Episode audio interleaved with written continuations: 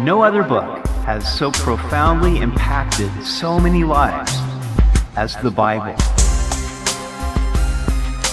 Welcome back to Simply the Bible, the Through the Bible teaching program of Pastor Daryl Zachman of Calvary Chapel, Treasure Valley. Today we continue our study of the tabernacle as God gives Moses instructions for building the table for showbread and the gold lampstand. We hope you'll join us as Pastor Daryl continues in Exodus chapter 25 on Simply the Bible.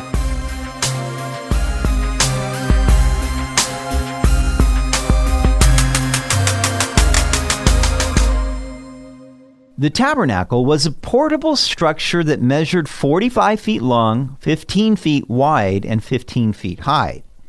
It was divided into two rooms. Only the priests could enter it they would walk into the holy place, which was 30 feet long and 15 feet wide. On the right was the table of showbread. On the left was the gold lampstand. Directly before them was the veil that separated the holy place from the most holy place. The most holy place was 15 feet long and 15 feet wide. Inside was the Ark of the Covenant. Only the high priest could go into the most holy place once a year on the Day of Atonement. The only exception was when God moved the camp, and Aaron and his sons had to go inside to prepare everything for transport.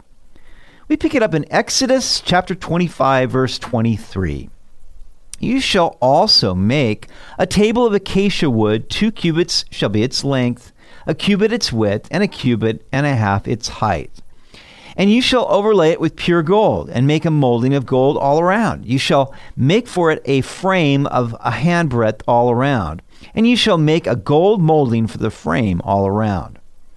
We call this the table of showbread. It was three feet long, 18 inches wide, and two feet three inches high. As with the Ark of the Covenant, it was made from acacia wood and overlaid with pure gold. It had a raised frame all around, keeping whatever was placed on the table from sliding off. And you shall make for it four rings of gold, and put the rings on the four corners that are at its four legs. The rings shall be close to the frame as holders for the poles to bear the table. And you shall make the poles of acacia wood, and overlay them with gold, that the table may be carried with them. You shall make its dishes, its pans, its pitchers, and its bowls for pouring. You shall make them of pure gold, and you shall set the showbread on the table before me always. The rings on the four corners were to hold poles by which the Levites would carry it whenever they moved. Its dishes, pans, pitchers, and bowls were all made of pure gold. And on the table, they would set the showbread before the Lord always. Each Sabbath, 12 fresh loaves of bread would be placed on the table. The Jewish historian Josephus records that these were unleavened and placed on top of each other in two stacks of six. Upon each stack, frankincense was placed and burned before the Lord.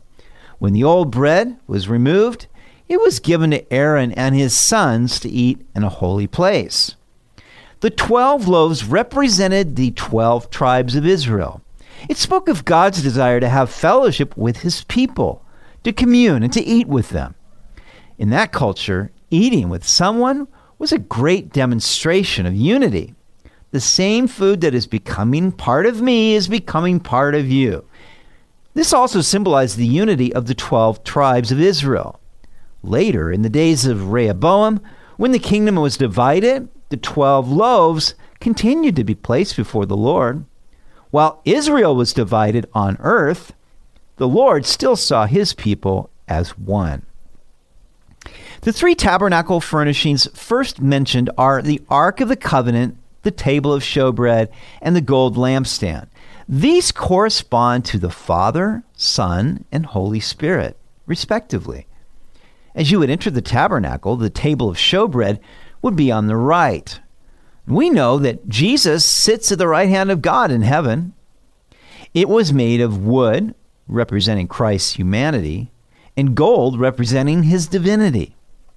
As the bread came out from the presence of the Lord and was food for the priests, so Jesus came from heaven to be our bread of life.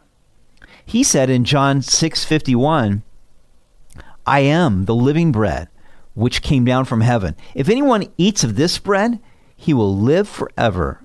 And the bread that I shall give is my flesh, which I shall give for the life of the world. The priests ate the bread of the presence in a holy place.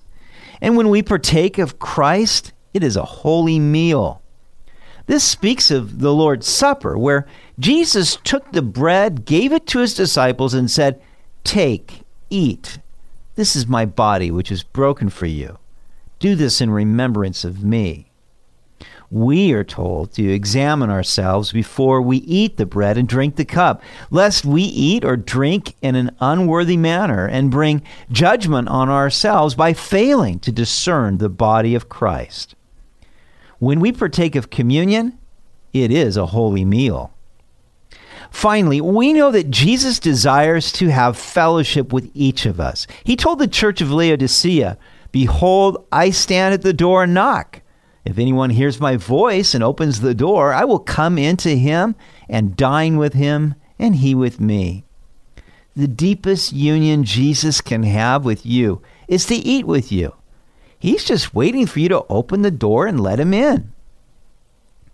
The 12 loaves stacked in order before the Lord represented the unity of the children of Israel.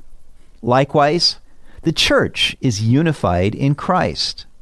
Speaking of this unity, the Apostle Paul wrote to the Galatians There is neither Jew nor Greek, there is neither slave nor free, there is neither male nor female, for you are all one in Christ Jesus. Nowhere is this essential unity in the body of Christ better demonstrated than at the communion table.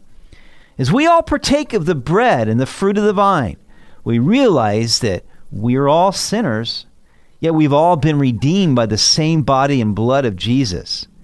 The grace and forgiveness we have each received from God extends through us to our brothers and sisters in Christ. We forgive because we have been forgiven. And this oneness comes up before the Lord as a sweet smelling aroma, just like the fresh bread and frankincense in the tabernacle.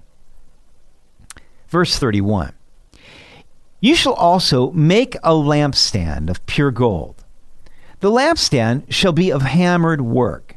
Its shaft, its branches, its bowls, its ornamental knobs and flowers shall be of one piece. The six branches shall come out of its side, three branches of the lampstand out of one side, and three branches of the lampstand out of the other side. Three bowls shall be made like almond blossoms on one branch, with an ornamental knob and a flower, and three bowls made like almond blossoms on the other branch with an ornamental knob and a flower. And so for the six branches that come out of the lampstand. On the lampstand itself, four bowls shall be made like almond blossoms, each with its ornamental knob and flower. And there shall be a knob under the first two branches of the same, a knob under the second two branches of the same, and a knob under the third two branches of the same, according to the six branches that extend from the lampstand. Their knobs and their branches shall be of one piece, all of it shall be of one hammered piece of pure gold. You shall make seven lamps for it, and they shall arrange its lamps so that they give light in front of it and its wick trimmers and their trays shall be of pure gold. It shall be made of a talent of pure gold with all these utensils. And see to it that you make them according to the pattern which was shown you on the mountain. Now, this gets a little tedious in explaining it, but it's because God had to specifically give the plans to Moses in writing. The gold lampstand or menorah was the one furnishing of the three mentioned so far that was pure gold. It was made from one talent of gold, about 75 pounds, and not molded but hammered into shape. It had a central shaft with three branches on each side, giving a total of seven lamps. It was very ornate with knobs, flowers, and bowls in the shape of almond blossoms. The lamps were positioned in such a way as to cast light in front of it. Moses was to make it according to the pattern that God showed him on the mountain. Now, since there were no windows in the tabernacle, the gold lampstand was the only source of light. The priest would tend it by adding oil and trimming the wicks so that it burned continually before the Lord. It is easy to see how the lampstand represents the Holy Spirit. In the book of Revelation, chapter 4, John is caught up in the Spirit where he sees the throne of God. In verse 5, he says, And from the throne proceeded lightnings, thunderings, and voices. Seven lamps of fire were burning before the throne, which are the seven spirits of God. We believe these seven lamps of fire before the throne represent the seven attributes of the Holy Spirit as described in Isaiah 11:2, where it speaks of the Spirit anointing Christ. The Spirit of the Lord shall rest upon him, the Spirit of wisdom and understanding, the Spirit of counsel and might, the Spirit of knowledge and of the fear of the Lord. The Spirit of Yahweh and these six other attributes correspond to the seven spirits before the throne and the seven lamps of the gold lampstand. But since these seven spirits anoint Christ, the lampstand also pictures Christ, who is the light of the world. We are living in a dark world. The problems of mankind are due to the darkness of men's hearts. And from a purely human perspective, they are insoluble. But Christ has come to bring light to this world. Sadly, most people do not walk in this light. The Apostle John writes in the first chapter of his gospel In him was life, and the life was the light of men. And the light shines in the darkness, and the darkness did not comprehend it. The Lord had so much life and light to give, but so many didn't understand. Before Jesus ascended into heaven, he told his disciples, You are the light of the world. The Lord has illuminated us so that we can illuminate others. Once my light was not shining. Sin prevented the Lord's rays from shining through me. But when I turned from my sins and surrendered my life to Christ, He washed me and filled me with His abundant life. And that life has been my light. His word has been a lamp to my feet and a light to my path. As the light from the lampstand in the tabernacle went before the servants of God, so the light of the Lord has illuminated my path so that I can serve Him. But it doesn't end there, for he wants me to be a light to others. As I have freely received his light, he wants me to freely give it away. The same sevenfold Holy Spirit who anointed Christ anoints me. Not that I have in any way arrived, but I have the Spirit's power and his anointing to help me let my light shine for Jesus. And guess what? If you have received Christ into your life, then you also have the Spirit of God anointing you. So let your light shine. All around you are people living in darkness because they haven't yet understood the light of Jesus Christ. But they can see him in you. Don't hide your light under a box or in your room, but be a lamp on a lampstand and a city on a hill. Within you is the light of Christ that is the life of men.